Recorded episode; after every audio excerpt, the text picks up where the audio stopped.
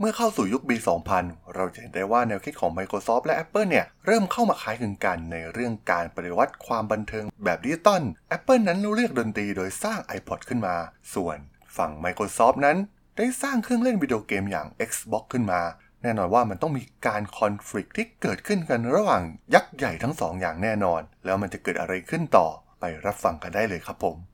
You are listening to Geek Forever podcast. Open your world with technology.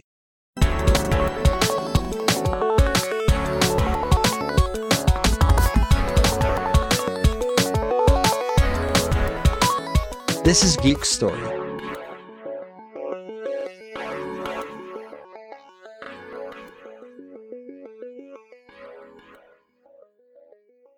Brought to you by DNA Power. Power your business with a new solar roof technology. สวัสดีครับ ผมดล ธราดล จากด.ดล็อกนะครับ และนี่คือรายการ Geek Story นะครับสำหรับใน EP นี้ก็เป็น EP ที่ 3 ต่อเนื่องนะครับ จากพอดแคสต์ซีรีส์ในชุดของ Digital Music War นะครับ ต้องบอกว่าเมื่อถึงเดือนกรกฎาคมปี 2000 ระหว่างที่จ็อบเนี่ยกำลังเคี่ยวเข็นลูกทีมให้พัฒนาซอฟต์แวร์สำหรับบริหารจัดการเพลง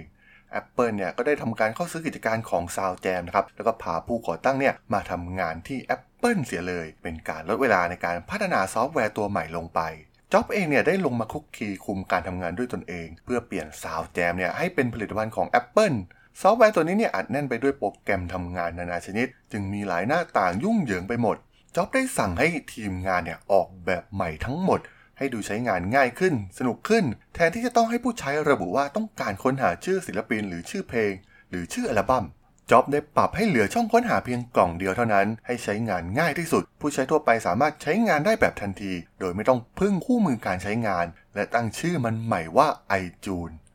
การเปิดตัว iTunes ครั้งแรกต่อสาธารณชนเนี่ย เกิดขึ้นในงาน Macworld ในเดือนมกราคมปี 2001 มันเป็นส่วนหนึ่งของกลยุทธ์ดิจิตอลฮับของจ็อบและปล่อยให้ดาวน์โหลดไปใช้งานได้แบบฟรีๆสำหรับผู้ใช้งาน Mac ทุกคน โดยใช้สโลแกนสั้นๆง่ายๆว่า Live Mix Burn ส่วน iPod ก็ได้เติบโตสวนทางกับคอมพิวเตอร์ส่วนบุคคลอย่างเครื่อง Mac ที่ยอดขายเนี่ยลดลงอย่างต่อเนื่อง ในช่วงเดือนเมษายนถึงมิถุนายนปี 2003 Apple สามารถขาย iPod ได้สูงถึง 340,000 เครื่อง มากกว่าไตรมาสเดียวกันของปีก่อนหน้าถึง 5 เท่า ต้องบอกว่ามันเป็นการเติบโตแบบก้าวกระโดดอย่างที่ไม่เคยปรากฏมาก่อนสำหรับบริษัทที่ก่อนหน้านี้เนี่ยรายรับเกือบทั้งหมดมาจากการขายคอมพิวเตอร์จ็อบได้โยกเงินกว่า 75 ล้านดอลลาร์ ที่เดิมวางไว้สำหรับการโฆษณาสำหรับเครื่อง Mac โยกมาใช้สำหรับ iPod และที่สำคัญ ได้เริ่มหาคนที่มีชื่อเสียงมาใช้ผลิตภัณฑ์ iPod ซึ่งเป็นวิธีการเรียนแบบความสำเร็จที่โซนี่เคยทำสำเร็จมาแล้วกับ Walkman นั่นเอง และจ็อบเองก็ได้ทำในสิ่งที่ไม่มีใครคาดคิดว่ามันจะเกิดขึ้น กับการรักษาอีโคซิสเต็มของตัวเองมาตลอด ที่จ็อบเนี่ยได้ทำกับ Apple ตลอดมา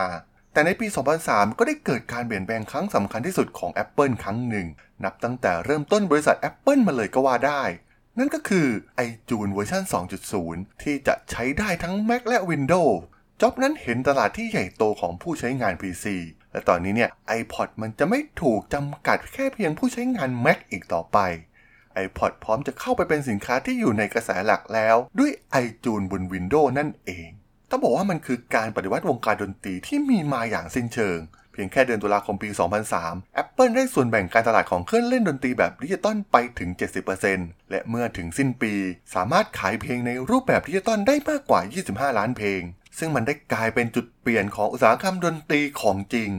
แต่ธุรกิจดาวน์โหลดเพลงเนี่ยมันเป็นเพียงแค่เริ่มต้นเท่านั้น เพราะ 25 ล้านเพลงที่ถูกดาวน์โหลด มันก็มีค่าแค่เพียง 25 ล้านดอลลาร์ ซึ่งสำหรับ Microsoft นั้นเป็นตัวเลขที่จิบจ้อยมากๆ ในปี 2004 iPod ขายดีมาก ๆ ในช่วง 3 เดือนแรกของปีเนี่ยยอดขายเพิ่มขึ้น 10 เท่าของปีก่อนหน้าทำให้รายรับของ Apple เนี่ยเพิ่มขึ้น 17%จาก 2,000 ล้านเหรียญเป็น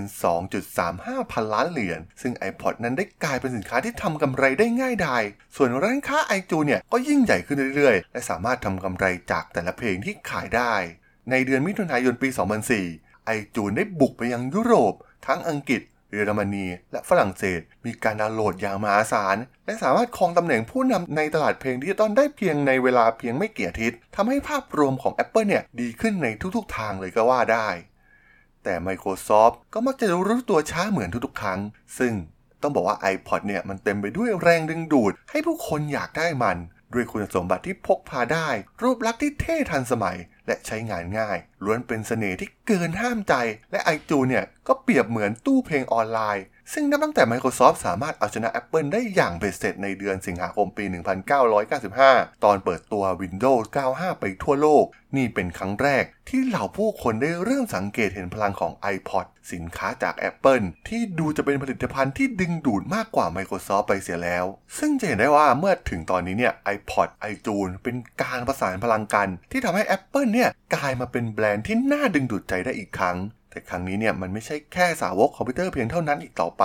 มันได้กลายเป็นแบรนด์ที่คนทั่วโลกเนี่ยต่างกำลังคลั่งไคล้อยากเป็นเจ้าของ อยากได้เจ้า iPod เครื่องเล่น MP3 ที่ปฏิวัติวงการเพลงเป็นที่เรียบร้อยแล้ว ซึ่งดูเหมือนว่า Apple เนี่ยจะได้ก้าวเข้าสู่ตลาดที่ใหญ่กว่า อย่าง Consumer Product ได้สำเร็จแล้วนั่นเองสำหรับฝั่งของ Microsoft นั้น ภายในสำนักงงานใหญ่ของ Microsoft ก็ได้เริ่มตระหนักมากขึ้นที่ว่า ตอนนี้เนี่ยพวกเขาต้องรีบดำเนินการบางอย่าง เพราะตอนนี้เนี่ย Apple กำลังครองตลาดเครื่องเล่นดิจิตอล MP3 และยอดขายของ iPod เนี่ยก็กำลังเติบโตอย่างบ้าคลั่ง ตอนนั้นคณะผู้แทนของผู้ค้าปลีกรายใหญ่ที่สุดของสหรัฐก็คือ Walmart และ Best Buy ผู้ค้าปลีกสินค้าอิเล็กทรอนิกส์สำหรับผู้บริโภคที่ใหญ่ที่สุดได้เรียกร้องให้ Microsoft เนี่ยรีบดำเนินการบางอย่าง หรือสร้างผลิตภัณฑ์เพื่อมาแข่งกับ iPod ของ Apple ทั้งนี้เนื่องจาก Apple เนี่ย ไม่ได้แคร์ตลาดเลย ซึ่งกับผู้ค้าปลีกรายใหญ่ทั้งสอง Apple เนี่ยไม่ยอมให้ iPod ไปขายทั้งที่ Walmart หรือ Best Buy เพราะจ็อบนั้นวางตำแหน่งตลาดให้กับ iPod เป็นอุปกรณ์ชั้นยอด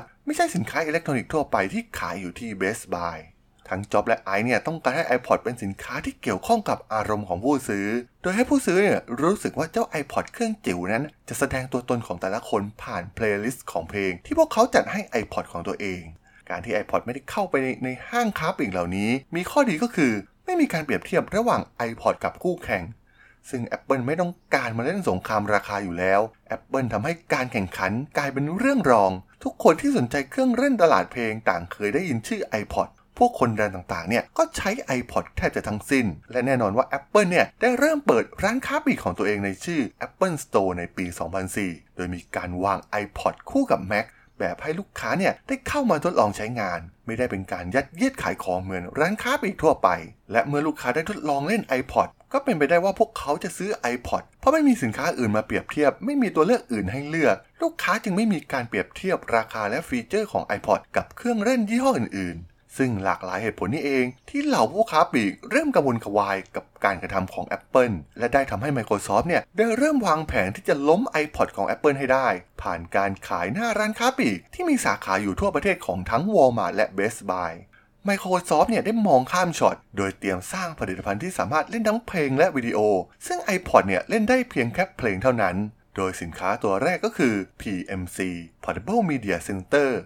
แต่มันกลับเป็นซอฟต์แวร์ที่อนุญาตให้บริษัทสร้างอุปกรณ์มือถือ ที่จะเก็บภาพยนตร์และวิดีโอรวมทั้งเพลงและรูปภาพด้วย Microsoft ปล่อยให้บริษัท Third Party อย่าง Creative Samsung iRiver มาสร้างผลิตภัณฑ์ผ่านซอฟต์แวร์ของ Microsoft แทน ซึ่งมันคล้ายรูปแบบที่ Microsoft ทำมากับ Windows นั่นเอง เพราะพวกเขาถนัดด้านซอฟต์แวร์ไม่ใช่ฮาร์ดแวร์ ซึ่งส่วนของฮาร์ดแวร์เนี่ยก็ปล่อยให้มืออาชีพมาจัดการด้านนี้จะดีเสียกว่า